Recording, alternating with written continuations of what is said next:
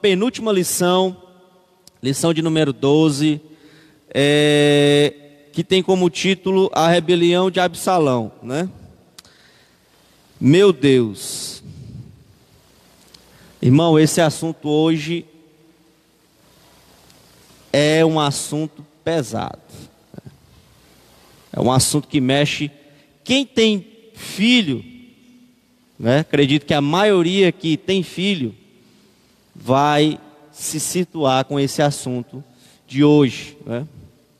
Então, a rebelião de Absalão, textual está lá em 2 Samuel 15, 6, que diz: E desta maneira fazia Absalão a todo Israel que vinha ao rei para juízo, furtava Absalão o coração dos homens de Israel. A verdade prática diz: a rebelião revelada na natureza, a rebelião revela uma natureza depravada e apóstata contra Deus, visando apenas propósitos que contrariam a perfeita vontade divina. Né? Então, hoje nós estudaremos sobre a rebelião, né? a desobediência e, especialmente, quando se trata dos filhos. Né? É um assunto muito delicado, é um assunto que traz diretamente conosco, irmão. E nós iremos discorrer sobre isso. A leitura bíblica em classe está lá em 2 Samuel 15, capítulo 15, do 1 ao 18. Nós não vamos ler todos esses versículos, irmão, porque são muitos versículos para se ler. Acredito que, que nós iremos perder um pouco de tempo se a gente, se a gente ler alguns versículos, todos esses versículos que o, o comentarista colocou aqui, né? Mas vou selecionar só alguns aqui para me ler, e aí eu vou fazendo a referência do versículo para que os irmãos acompanhem. O versículo 1 diz assim: E aconteceu depois disso que Absalão fez aparelhar carros e cavalos, e cinquenta homens que corressem diante dele. Também Absalão se levantou pela manhã e para uma, a uma banda do caminho da porta, e sucedeu que todo homem que tinha alguma demanda para vir ao rei a juízo, chamava Absalão e assim lhe dizia: De que cidade és tu? E dizendo ele: De umas tribos, de uma das tribos de Israel é teu servo. E aí você pula para o 5. E sucedeu que, quando alguém que se chegava a ele para se inclinar diante dele, ele estendia a sua mão e pegava dele e a beijava, né? O versículo 12, já pula para o 12. Também Absalão mandou vir Aitofel, o Gilonita, do conselho de Davi, a sua cidade de Gilo, ou Gilo. Estando ele sacrificando a seus sacrifícios, e a conjuração se fortificava, e vinha o povo e se aumentava com Absalão. E o versículo 13 vai dizer assim: Então veio um mensageiro Davi dizendo: O coração de cada um em Israel segue Absalão. 14. Disse, pois, Davi a todos os seus servos que estavam com ele em Jerusalém: Levantai-vos e fujamos, porque não poderíamos escapar diante de Absalão. Dai-vos pressa a caminhar, para que porventura não se apresse ele e nos alcance, e lance sobre ele nós algum mal, e fira a cidade a fio de espada. E o versículo 18 para finalizar vai dizer: E todos os seus servos iam ao seu lado, como também todos os quereteus, e todos os peleteus, e todos os geteus, seiscentos homens que vieram de Gate a pé, caminhavam diante do rei. Curva sua cabeça, vamos orar. Senhor eterno Deus, nosso Pai, Senhor, nós te louvamos nessa manhã, meu Deus. Mais uma vez te agradecemos, porque Tu és santo, Pai. Tua palavra tem nos revelado grandes coisas, Pai, nos últimos tempos. E assim nós te glorificamos, porque Tu és Senhor. Abençoa nossas vidas, abençoa aqueles que estão ouvindo essa transmissão, aqueles que estão aflitos, Pai, aqueles que estão oprimidos, aqueles que precisam, Deus, de uma palavra de conforto. Usa-nos como Tu queres diante da Tua obra, em nome de Jesus. Amém. Vamos lá, irmãos. Lição de hoje. Vamos continuar as consequências, né, de Davi. Meu Deus, como é delicado falar do pecado, né? Por que, que é delicado falar do pecado, irmãos? Porque aflige diretamente o ser humano. E quando eu digo ser humano, eu incluo todos nós. E eu me incluo nisso, porque eu já me coloquei em situações em que, aos olhos de Deus, eram desagradáveis, né? Mas como nós já falamos isso várias e várias vezes, mas nós temos que, nós temos que, que sempre fazer a citação, o que Deus importa de nós é o nosso coração, ou seja, como está o nosso interior. Qual a diferença? Se hoje eu perguntasse para você, irmão, qual é a diferença qual foi a peça-chave, ou melhor, posso reformular a pergunta e dizer: qual foi a peça-chave entre a salvação de Davi para a salvação do rei Saul? Qual foi a peça-chave entre eles dois? Porque todos dois pecaram, irmãos. E nós aprendemos que não existe acepção e distinção em níveis de pecado. Né? Se você mentir, pode, pode depender da situação, o pecado da mentira pode se tornar uma, um pecado tão grave quanto uma prostituição, um, sei lá, um vício de drogas. Né? Mas nós aprendemos que a peça-chave de Davi para a diferença de Saul foi que Davi se arrependeu. Davi olhou para a situação e disse: Eu pequei, eu reconheço, né? E ele viu que sem o Senhor ele não conseguiria vencer essas situações. Porém, Saul tinha, era um homem soberbo, era um rei, era um homem que achava que não precisava da provisão divina, né? E isso foi a causa da, uma das causas da sua queda. Porém, existe uma questão muito delicada em se falar, irmãos, e acredito que o irmão Adonias tenha citado a semana passada. Apesar de você você deixar aquela, aquele vício, aquela situação que lhe fez cair, mas pela lei natural, até alguns falam que é a lei da física, né? Para toda ação existe uma reação. Pra, existem situações, irmãos, que haverá consequências. Não tem para onde você correr. Se você for citar, vou citar aqui um exemplo. Quem tem vício de bebida, é, no alcoolismo, ou vamos botar aqui no cigarro, se você passa anos e anos, eu posso citar isso porque o meu pai tem essa situação. Ele bebe e usa, fuma demais. Você acha que é dito com as três carteiras de cigarro por dia? Se você for pegar uma situação como essa, uma pessoa que tem esse tipo de vício, mesmo ela aceitando a Jesus, mesmo Cristo libertando ela, ela vai passar ainda muito tempo, irmão. Muito tempo para ela conseguir se libertar de uma situação como essa.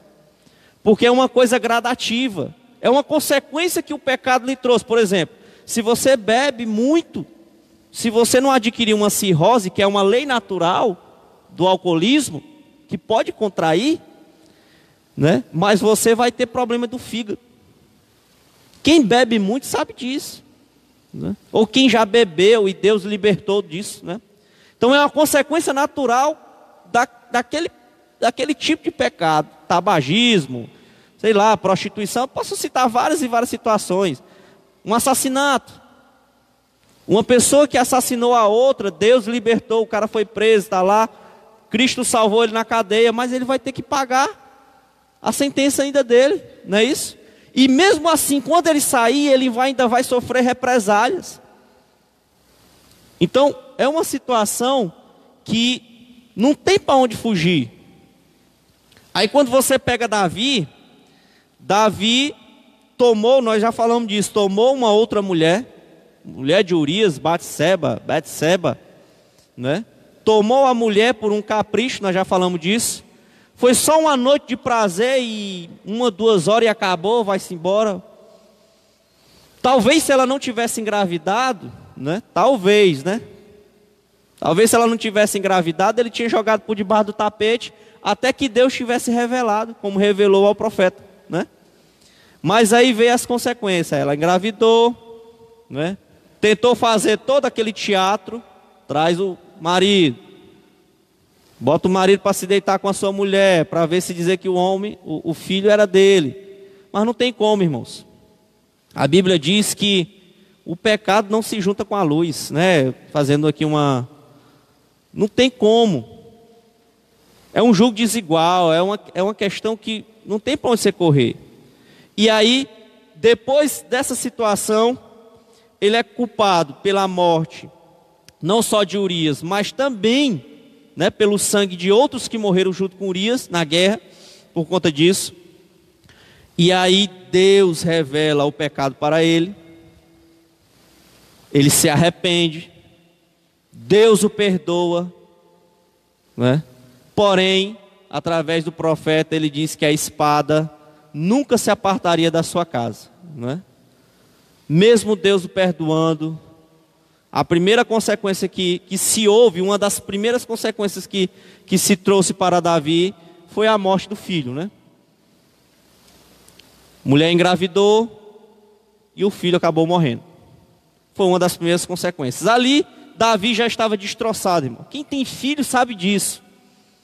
Meu Deus. É, você pega uma situação, irmãos. Ó, meu menino foi fazer um exame em Teresina. E eu digo para você, eu nunca me senti tão ligado. Eu acho que, não sei, espiritualmente, uma linhagem sanguínea de nós para com nossos filhos. Tem uma coisa espiritual no meio disso.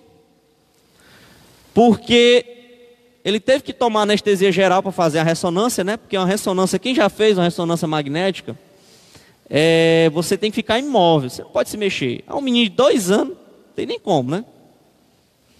Há um menino que você vê aqui que corre para cima e para baixo, não, se aquieta nem dentro da igreja, imagina dentro de casa, para ver como é que ele é. E aí o, o, médico disse, não, ele tem que sedar. Eu digo, e sedar o quê? Disse, não, tomar anestesia geral, porque só o, o gás pode ser que ele ainda se mexa. Porque existe o tranquilizante que você é, respira um gás aqui e aí você adormece. Mas o, o, o, sistema elétrico da sua cabeça ainda pode fazer que você tenha aqueles espasmos. Quem dorme, eu tenho muito isso. Você está dormindo aqui, que pouco você dá aquela, aquele tremelico, né? Dormindo. E aí você se acorda eu tenho muito isso. Acho que as, as reações dos cérebros, eles fazem te ter esse, esses, esses tickets, né? E aí eles, não, tem que tomar anestesia geral. Eu digo, imagine um menino de dois anos tomando anestesia geral. Meu amigo, meu coração se encheu de temor na mesma hora. E aí, dentro do hospital, você não pode se ajoelhar e ir para perto de uma cadeira e se abaixar e orar e pedir a Deus, né? A única coisa que você podia falar era aqui na sua mente orar e pedir a Deus para que corra tudo certo. Mas, meu irmão, é uma situação que você se sente impotente. Se o menino chegasse a morrer ali, você não podia fazer nada, né? Você ficava impotente em relação a isso. Então, é a situação. Morreu, Davi orou, pediu, mas não teve como. E aí, irmãos, veio a enxurrada de consequência enxurrada de consequências. Né? Primeiro filho de, de o primeiro filho de, de Davi, né, que era Aminon, e foi citado na semana passada, né, o filho primogênito. Que aconteceu com ele, irmão? Desgraça por cima de desgraça dentro da família de Davi. A Bíblia fala, comenta que depois que Davi pecou, foi revelado, Davi começou a ficar muito relapso com o reino. Não se importava mais com as causas, não julgava as causas do jeito que era para se julgar. E, ainda mais, se tornou um péssimo pai de família. Irmãos, eu faço uma comparação. Na Bíblia diz: louco, de que adianta tu ganhar o mundo inteiro e perder a tua alma? Não é isso que a Bíblia fala? Pois eu faço um acréscimo. De que adianta nós ganharmos alma por cima de alma, fora da nossa casa, e a nossa casa se perder? Às vezes nós se importamos, irmão, com a quantidade. Não, olha, 50 almas se converteram para Cristo. E Deus ele não quer a quantidade, irmãos. A Bíblia diz que naquele dia, se uma alma aceitar a Cristo, existem festas e festas no céu, porque aquela alma se converteu. Ou seja, o que, você conclui com isso? É que só basta uma pessoa. Não, mas então vou me conformar só com um. Não. Isso quer dizer que não adianta nós batermos, forçarmos, tentarmos insistir, não é? Então, você tem uma, uma, uma, uma situação em que você é um exímio pregador, você é um homem que discipula, um homem que vai para o campo, mas a sua casa vai ficando esquecida. Vai ficando esquecida, os seus filhos vão crescendo, não é? E aí chega uma situação que o irmão Adonias sempre fala: quando o menino tiver com gogó grosso, que você não pode mais ditar as regras na vida dele, aí, meu irmão, é só ele e Deus para fazer uma transformação para ele se converter, né? Ah, irmão, mas eu passei a vida inteira, eu passei a vida inteira levando meu filho para a igreja e hoje ele está desviado. Paciência, irmão. Não tem como. Eu já citei um caso e vários e vários casos, mas eu já citei um caso aqui que eu convivi de perto pais que são exímios, exímios irmãos, crentes, pessoas irrepreensíveis, tanto dentro da igreja como na sua casa, mas todos os filhos se desviaram. Não é uma regra geral, irmãos, mas eu digo para você que os filhos sempre se espelham na gente, sempre se espelham nos pais. Né? Você não pode se você passou a sua, vi a sua vida inteira, toda desde o nascimento, levava para a igreja, levava para a escola dominical, ensinava dentro de casa, mostrava a realidade, e quando ele cresceu, não quis mais saber da igreja, eu digo para você, meu irmão, você não é mais culpado pelo sangue dele, não. A única coisa que você pode fazer, se ele não lhe escutar mais, depois de grande, é você orar. E se assim for da vontade de Deus, ele vai voltar para a igreja, ele vai ser convertido, Deus vai transformar a vida dele, né? Mas eu creio, eu creio, né? Pelos próprios casos que nós já vimos dentro da igreja, pela própria vida do pastor, que eu convivo há uns 15 anos. Né? A minha esposa sempre falava: o menino queria ir para a igreja, já depois de adolescente, você vai, nem que seja amarrado, você vai. Sexta-feira, vai para os cultos. Domingo, escola dominical. Pastor ia, ia, ia, evangelizar em algum lugar, levava um dos meninos. Tinha culto no, na missão, levava a reca todinha. E com isso Deus foi colocando no coração. E hoje todos os quatro irmãos, né? Três filhos de sangue e a minha esposa que é filha adotiva, estão na igreja. Então, essa é a situação. Só que Davi, irmãos, por que, que eu quis citar isso? Davi começou a se tornar relapso dentro da sua própria casa. Não sei, pode ter sido pela condição do pecado. O pecado nos deixa relaxado mesmo. Você começa a pecar tantas vezes a mesma situação que você, ah, não tem mais jeito para mim. Não tem mais jeito para mim, eu não consigo, eu não tenho força. Tem, irmãos. Você tem força. Você tem que orar, você tem que sair de cima dessa situação. O ser humano tem que sair da situação de pecado. Se levante, ore, busque forças em Cristo. Ah, eu preciso de alguém que me auxilie. Por então chegue-se a uma pessoa que você tem confiança para você desabafar a situação. Não fique com essa situação dentro de você. Ah, eu tenho confiança no meu pastor, pois chame ele. Pastor, está acontecendo isso comigo. Eu preciso que o senhor ore para comigo. Eu preciso que o senhor me visite. Ah, não é o irmão Cândido, irmão Cândido, eu tenho confiança, você é meu amigo de muitos anos, eu estou passando por essa situação. Eu preciso de oração. Você não pode ficar com essa situação dentro de si. Porque se não fosse assim, Deus não tinha instituído, não só os homens de Deus, mas também profissionais. Ah, é errado eu ir no psicólogo, porque se eu for um psicólogo, eu sou um louco. Não, irmãos.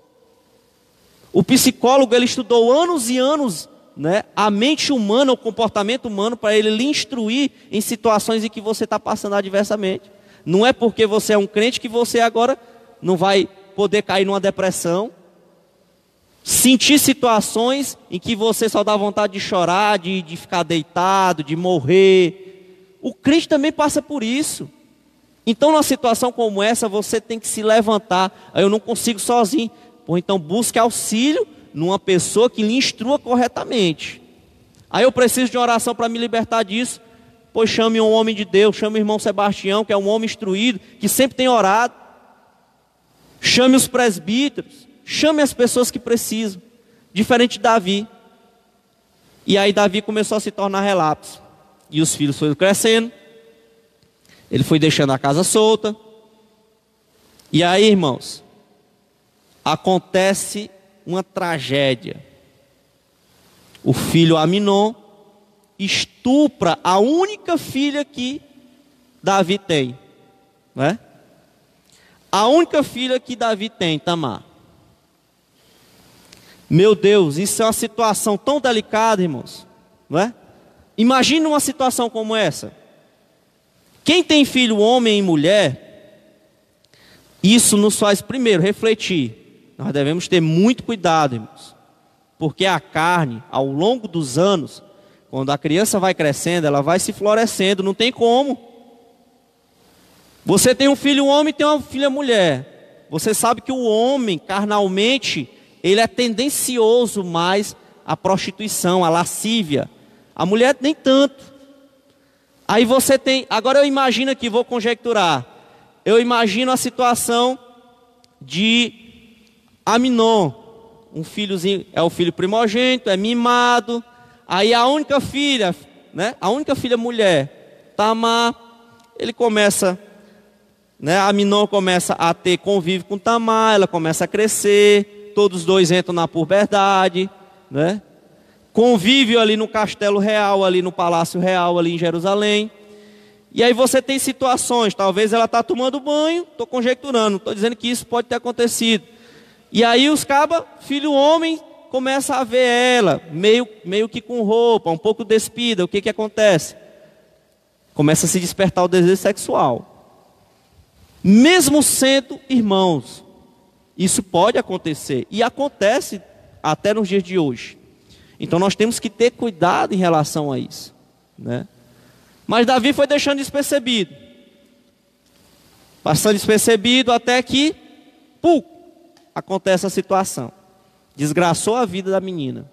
E naquela época, irmã, um, irmãos, a, a mulher que passava por uma situação dessa, ela de fato, ela era tipo jogada como uma escória. Ela não tinha mais um casamento digno. Ela não poderia casar mais com um homem real, um filho de um rei, por causa disso. Então desgraçou a vida do, do da menina. E aí na linha sucessória tinha é, Aminon, Absalão e Adonias. Todos três tiveram fim trágicos. Por Davi não estar tá mais nem aí pra, com a sua casa, muito relapso com, com as coisas do reino.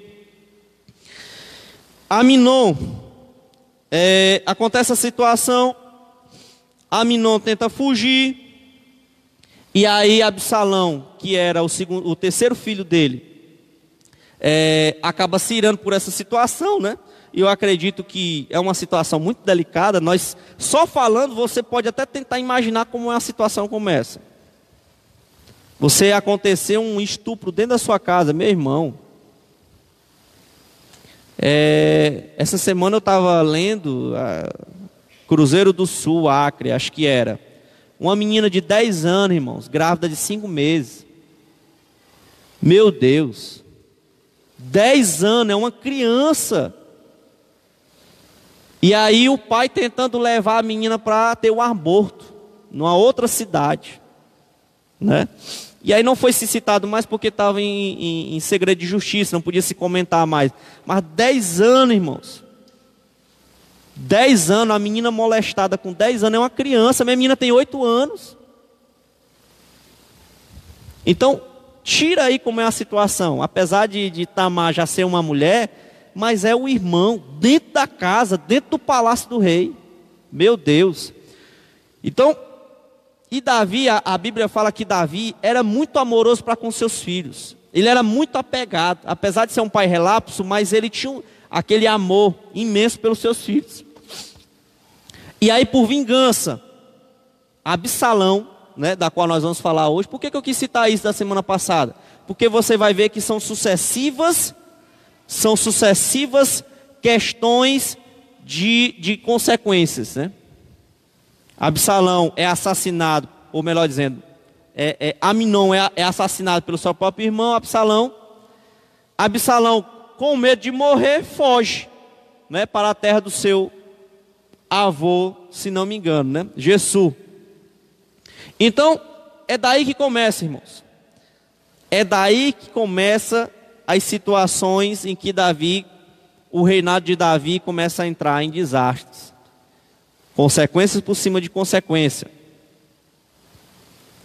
O homem Absalão, no tópico 1 vai dizer assim: como é que era Absalão? Absalão era o terceiro filho de Davi com Maacá, filho de Tamai, rei de Jesus, que nasceram em Hebron. Davi teve seu primeiro filho com Ainoã, Aminon, que foi o primogênito, né? Que foi acabou sendo assassinado pelo irmão por vingança pela situação do estupro, né? Duas coisas distinguem, e a Bíblia tem essa narrativa histórica, lá em 2 Samuel. Duas coisas distinguem né, Absalão, ele tinha cabelos longos e era de uma aparência física, era um homem formoso, ou seja, um homem bonito, um homem formoso, talvez um corpo atlético, e um homem que foi decisivo na sua vida, um homem político. Um homem político para tomar o reino de Israel né, para si. Absalão era um filho predileto de Davi, tinha uma vida de luxo, pois estavam a se dispor um carro e 50 homens que corriam adiante dele, ou seja, que sempre estavam na sua frente. Naquela época, irmão, era muito comum a, a, os reis sempre mandar uma comitiva à sua frente, né? Mandava-se uma comitiva à sua frente para anunciar a, vida do, a vinda do rei. Então, Absalão aqui era considerado um rei, porque além de ser um dos filhos prediletos, toda vez que ele chegava, ele mandava uma comissão de pelo menos 50 homens de carruagem. Tinha uma personalidade forte e de capacidade, de capacidade para furtar o coração do povo. Então, irmãos, Absalão era o filho predileto, era um filho mimado, era um homem formoso, um homem bonito e um homem estudioso, um homem capacitado, né? que poderia fazer a cabeça. Por que, que ele falou que era um homem político aqui? Porque ele te, traz essa citação em dizer que ele poderia automaticamente é, moldar a cabeça das pessoas, e que foi o que aconteceu. Ele começou a ganhar o coração do povo, né? Ele agiu nas fraquezas de Davi. Né? Agiu nas fraquezas e nos erros de Davi. Davi estava assolado pelas situações que acontecia ano após ano, né? E olha interessante, quando Absalão matou o seu irmão, que ele fugiu para a terra do seu avô, né? ele passou aproximadamente cinco anos em exílio. De três para quatro anos foi que ele voltou para a terra do pai dele. Ou seja, ele tinha toda uma situação de tramar. Ele poderia muito bem dizer assim: ah, ó, meu pai não é um, um bom rei. Olha o que, que aconteceu dentro da própria casa. Né? O meu pai foi conveniente né, com a, a situação do estupro. O meu pai gostava mais de Aminon do que de mim. Eu tenho o direito de ser rei. Eu sou melhor do que meu pai. Né?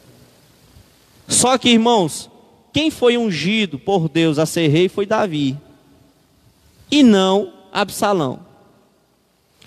O que que Davi fez quando ele foi ungido lá por Samuel na sua casa? Ele foi diretamente ao encontro do rei para tentar derrubar o seu reinado? Não. Ele esperou pacientemente a sua hora chegar. A partir do momento que Davi entra no exército de Saul, ele poderia muito bem fazer, né? A Bíblia diz que quando Davi chegava na cidade, as mulheres cantavam, né? que Davi matou mil. Ou melhor dizendo, Saul matou mil, mas Davi matou centenas de milhares. Ou seja, o povo estava do lado de Davi. Então, Davi, por já ser ungido naquela época, ele poderia muito bem fazer um acordão com os militares, com os soldados, e tentar tomar né, o seu reinado. Só que Davi esperou pacientemente, até que a sua hora chegasse. Diferente do seu próprio filho, irmão. Então hoje, a lição de hoje, ela, ela vai tratar diretamente da, da questão familiar, da desobediência. Nós temos filhos desobedientes? Temos. Mas aí você trata a desobediência em vários pontos, né? A desobediência de você mandar alguma coisa e ele não fazer é uma coisa. Mas a desobediência para você tentar tramar contra a própria vida dos seus pais é outra situação, que é a situação é a situação que ocasiona esse contexto.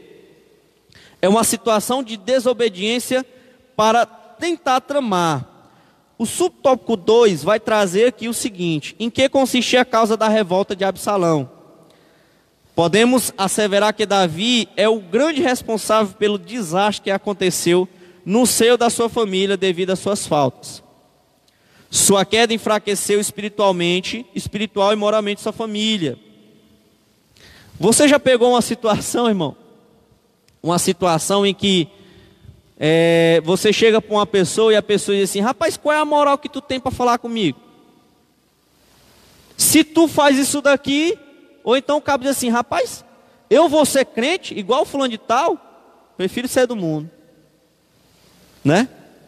Então, Davi deixou, como diz o, o, o, o dito popular, deixou a sua família à míngua. Né? O pecado transpareceu tanto a sua vida que ele, de fato, virou uma pessoa relapse. Não cuidou, não tratou dos seus filhos. Né? Passou muito a mão em cima da cabeça deles. Não foi diferente de, do sacerdote ali, né? Não foi diferente de Samuel, por causa dos seus filhos também. Davi também não foi diferente em relação a isso. Irmão, o que, que nós temos que aprender com situações como essa? É que, em pleno 2019, século 21, tem se tornado mais e mais difícil educar os nossos filhos dentro da igreja. Né? Eu digo para vocês, eu tenho 30 anos de idade e no meu ensino médio nós já começávamos a sofrer essas, essas questões, né? Porque a tecnologia começava a florescer, começava a se tornar popular para todo mundo. Há 20 anos atrás, eu sempre afirmo isso, a mesma, eu sempre bato na mesma tecla. Há 20 anos atrás, há 25 anos atrás, era muito mais fácil você ser um crente dentro da igreja do que no dia de hoje. Não por os nossos pais, porque os nossos pais já têm uma convicção, né? Irmão Sebastião tem propriedade para falar disso. A irmã aqui da, da mãe das meninas também tem propriedade para falar disso. Irmão Wilson, sua esposa também tem propriedade para falar nisso. Esses irmãos, eles não conseguem mais se apegar a essas coisas. Mas o jovem, ele se agarra com toda a força a essas coisas. Redes sociais, tecnologia. O meu menino de dois anos joga no celular, irmãos. Dois anos, irmão. E é toda, olha, dois anos. Antigamente, você começava a dizer que uma criança tinha é, uma maturidade para compreender as coisas por cinco anos, né? Pois eu estou com meu celular aqui, ou então o celular está lá na mesa. Pois ele pega o celular, leva para mim desbloquear o celular. Né? Ele não fala muita coisa, mas ele já quer que eu bote no jogo. Não, não tem jogo. Aí ele pega a minha mão e fica tentando para me botar no jogo. E se ele, ó, ele pega, abre aqui, né, dá, passa as páginas do celular aqui, até achar o jogo e ele clica no jogo, irmão. Ele não sabe jogar sozinho, mas ele faz isso. A minha menina de 8 anos posso nem falar, que já faz tudo já, né? Então a situação, irmãos, que nós temos que é a luta da carne contra o espírito. Você ensina uma coisa, espiritualmente falando como um cristão, e aí o mundo já começa a ensinar outras. Aí você fica. Existe aquele conflito dentro da sua casa. Ah, pai, mas por que, que fulano de tal pode fazer isso eu não posso? Aí você tem que correr dentro da Bíblia, tentar ensinar, tentar mostrar, até que, em primeira mão, ela não compreende. Ela acha que aquilo dali é uma besteira, não é? Mas aí você tenta, aí você corre, você fala para um lado, você até que ela compreende que aquilo que o mundo mostrou para ela, sei lá, uma, um, uma prática que para nós não é aceitável, por exemplo, dentro da escola, né? E aí você tenta ensinar, explicar, mas é sempre um julgo desigual, irmão.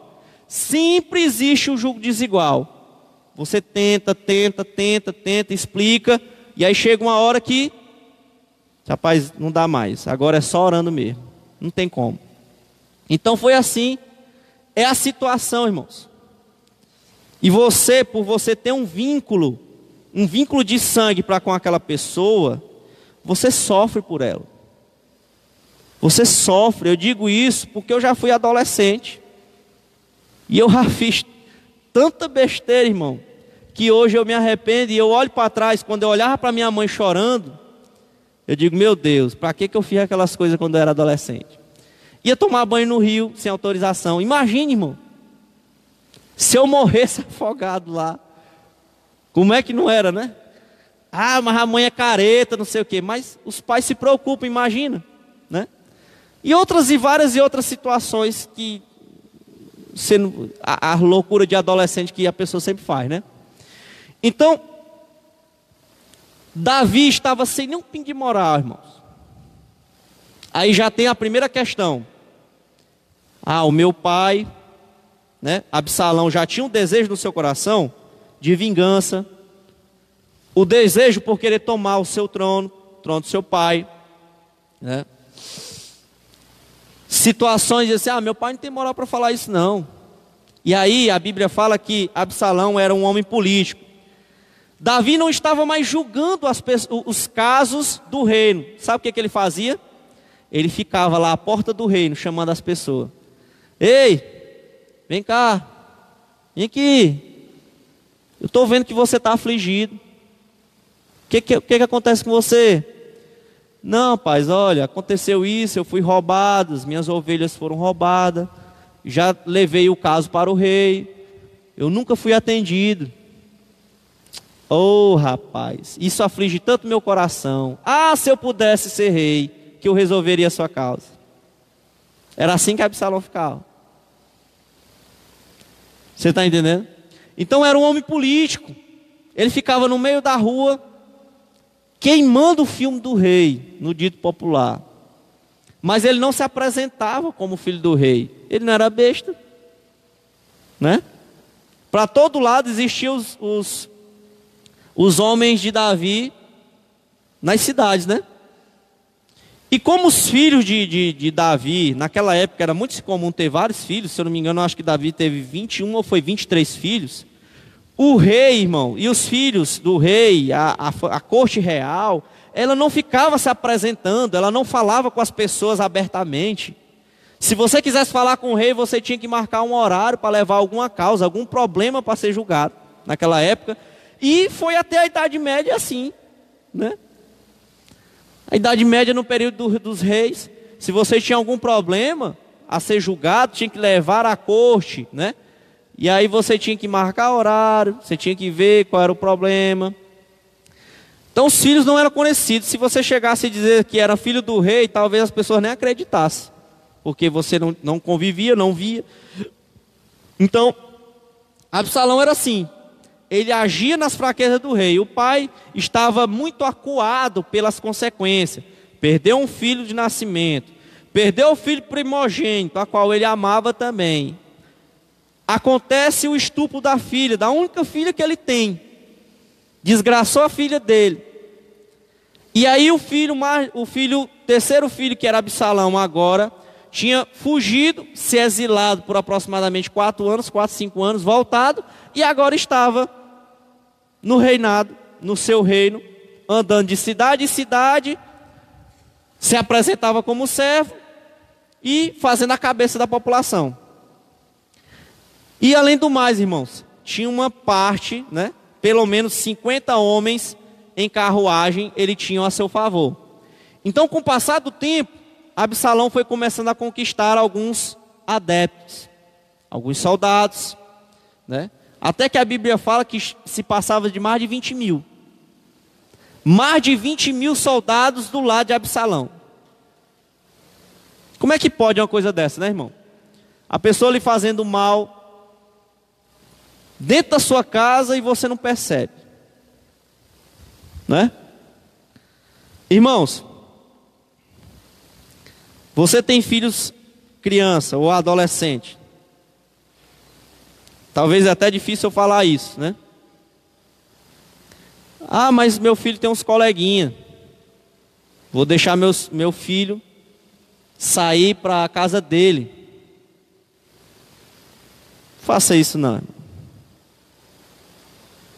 É crente, mas mesmo assim vá averiguar. Não é crente, tenha temor. Você não sabe o que, que se passa na casa daquele menino daquela pessoa, do coleguinha. Ah, mas ele foi uma vez, não aconteceu nada.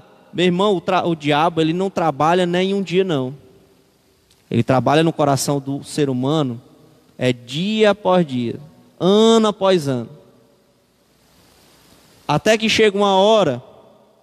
Ó, eu digo para você o seguinte: eu tenho uma idade que tenho hoje. Eu nunca vou dizer para você que eu possa cair. Que isso pode acontecer comigo. Mas eu digo para você que pela convicção que eu tenho hoje em Cristo Jesus, dificilmente eu me desvio do Evangelho. E eu tenho certeza que os irmãos que estão aqui hoje também não acontece uma situação como essa. Você está entendendo? Porque nós já temos a convicção do Evangelho de Cristo em nossas vidas. Nós podemos pecar, nós podemos cair em algum deslize, mas se desviar, eu acho muito difícil. Mas agora, uma criança, um adolescente, um jovem, que está florido ali, né? Então, tem essas situações. Tenhamos temor em relação a isso, né? Para com nossos filhos. Então, a revolta de Absalão, Davi, já estou no tópico 2, vamos correr aqui. Davi tinha suas fraquezas, e era nessas fraquezas que Absalão entrava. Não tinha mais moral, para Absalão agora pela rebeldia, ele não foi nem na linha sucessória, irmão, ele nem seria o rei, porque ele era o terceiro filho. Então, na linha sucessória, sempre era o filho mais velho, mas não tinha nem sido ungido ainda. Então, trouxe no coração essa situação, e acredito que eu, que sempre batemos na mesma tecla: pecado. Alguns estudiosos sempre falam, ou os irmãos sempre trazem essa, essa, essa frase: não existe pecadinho nem pecadão, tudo é pecado. Só que existem uns peca pecados mais, mais graves, mais lascivos que você, mais melindrosos, né? que você luta mais para você conseguir voltar ao Evangelho. Né? É, a Bíblia fala disso, né? Então, é, ele não estava mais julgando a causa, já falei isso, que o Davi não julgava mais as causas como deveriam, os problemas dos reinos se acumulavam, aumento de grande insatisfação do povo. Irmão, quando você tem uma pessoa, uma cabeça, e aquela, aquela cabeça, vamos botar aqui, nós temos, quem serve o exército, você é subordinado ao sargento, né? Quando o cara começa a se tornar soldado. Se o sargento não te dá as ordens para você seguir, você fica desorientado, né? Eu fiz essa comparação porque ele era o rei. O povo tinha pedido um rei para ser instruído. Então Davi estava relapso, Davi estava acuado pelas as situações que ocorriam, né? Você já se passou por situações em que, por exemplo, existem situações dentro da sua casa ou fora em que você perde totalmente o foco das coisas, o rumo, que você não dá mais vontade de trabalhar, você só pensa em dormir, você quer esquecer aquela situação. É basicamente Davi se tornou assim. Ele olhou e acho que todo dia vinha um flashback na cabeça dele, as desgraças que já tinham acontecido. E aí o diabo sempre acusando, sempre acusando, sempre ao derredor.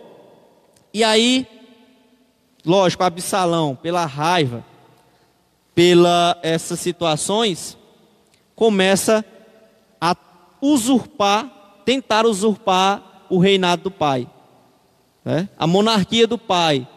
Agora ele diz que ele deveria ser o rei, que ele deveria julgar as causas. E eu digo para você, irmãos, ele começa a fazer as boas ações dentro do reino, né? Ele vai lá em Hebron, e Hebron nós sabemos que, pelo que a Bíblia fala, Pelo que a Bíblia fala, Hebron foi o primeiro lugar onde Davi reinou, né? Então, historicamente, Hebron era um lugar de respaldo. Aí ele começa a ir para Hebron, Absalão. E aí começa a fazer a cabeça do povo. Só que aí ele tinha uma questão. Ele já se apresenta, ele já se apresenta como um filho do rei. Mas aí, irmãos, Absalão é, é mais astuto ainda que aí ele convence um dos conselheiros do rei a ficar do seu lado. Olha como é que ele era estrategista. Não, se eu tiver um conselheiro do rei aqui ao meu lado, as pessoas vão entender que eu estou trabalhando ao favor delas, porque o rei, ah, o rei me deu essa instrução, o rei, o rei passou para mim, o rei está do meu lado. Eu sou filho do rei. Então ele começa a fazer boa ação dentro de Hebron. E aí começa a conquistar a população. Davi está ali, ó né? E aí a Bíblia diz que ele ganha Hebron. Absalão é político, né? Ele trabalhou incansavelmente durante quatro anos para pôr o seu plano em prática. Quatro anos, irmãos. Ali nos olhos, dentro da casa real. E Davi não percebera isso. os filhos vão crescendo, se espelhando nos pais. É lógico que tem exceção? Tem, mas eles sempre vão buscar um espelho. Se ele não encontrar em casa, para se espelhar, eles vão encontrar lá fora no mundo. Então, é uma situação em que você tem que se policiar também, né? Você vai crescendo, você tem que mostrar, né? Nós já falamos sobre isso, você tem que apresentar a Deus, você tem que apresentar o seu Deus, o nosso Deus para os nossos filhos. Esse é o maior legado, é apresentar. Trazer, quando eu digo apresentar é trazer para a igreja, orar junto.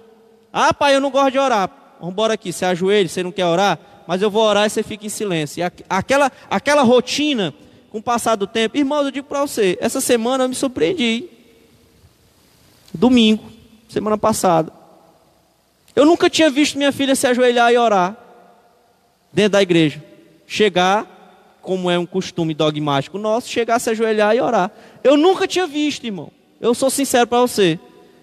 E aí, quando eu cheguei, que eu estava de moto, eu fui buscar minha esposa, né? Quando eu cheguei, que ela entrou, eu olhei para ela, atravessar a avenida, a primeira coisa que eu olhei, eu vi ela se ajoelhar e orar. Aquilo dali mexeu tanto comigo.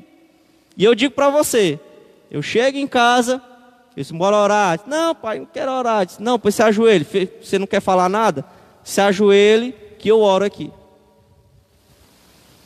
Então aquilo ali mexeu tanto comigo, irmão, que eu pensava assim, pô, ela não ora. Mas quando eu olhei que as minhas ações moldaram a cabeça dela, que ela chegou sozinha, ela não chegou com ninguém, ela entrou sozinha, chegou na cadeira e se ajoelhou e orou. Talvez ela nem, nem soubesse ainda orar direito, mas só dá, acho que dela pensar assim, não, mas lá em casa, o meu pai e a minha mãe fazem isso, né?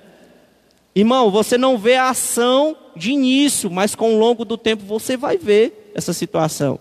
Pode ocasionar do filho, quando tiver o gogó, o grosso, grosso, se desviar? Pode, irmão.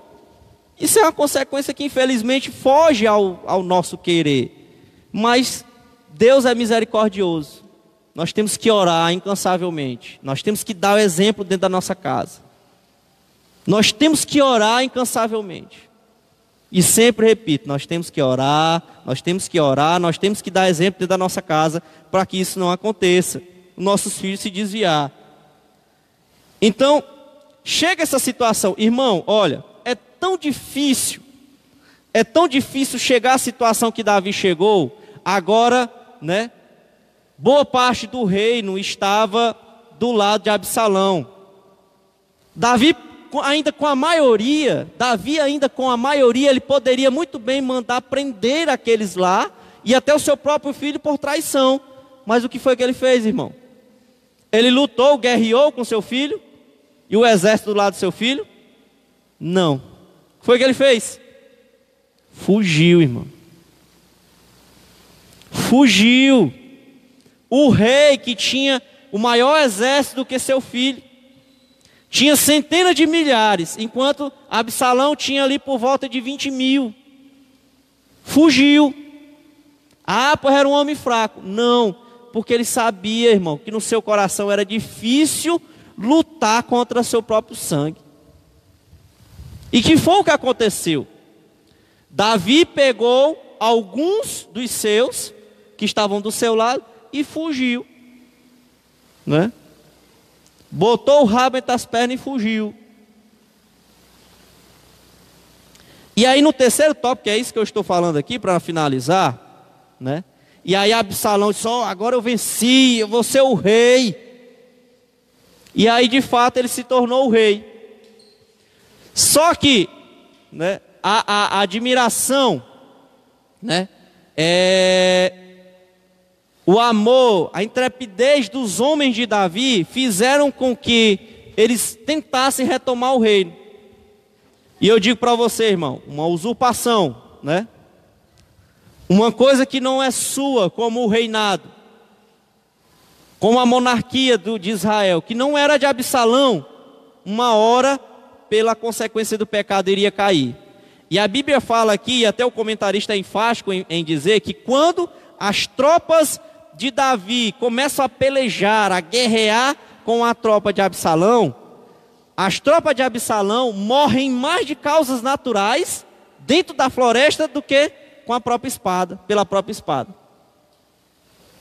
E até chegar a uma situação, olha, olha como é interessante. O comentarista fala que Davi estava temeroso, ele queria ir na batalha pela frente, mas aqueles que eram seus servos não deixaram. Ele sabia que seria difícil, irmão.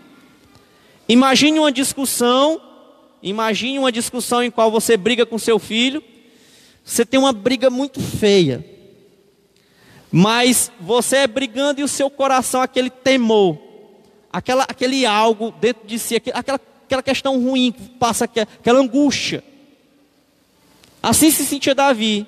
Ele sabia que se ele morresse ali, o prestígio e, e a nação de Israel iria sofrer e padecer, né?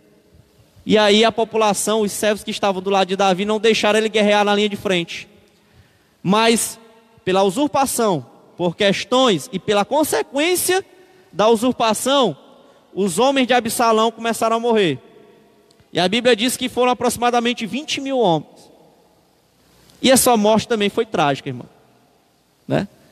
Fugindo do, do, do, dos, dos soldados de Davi, acaba pulando alguma pedra, alguma coisa assim do tipo que eu não recordo.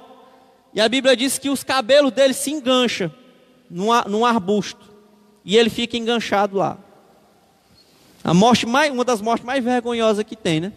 Aí o servo de Davi é, não tem coragem de matá-lo. Ele é, vai falar para o general, né?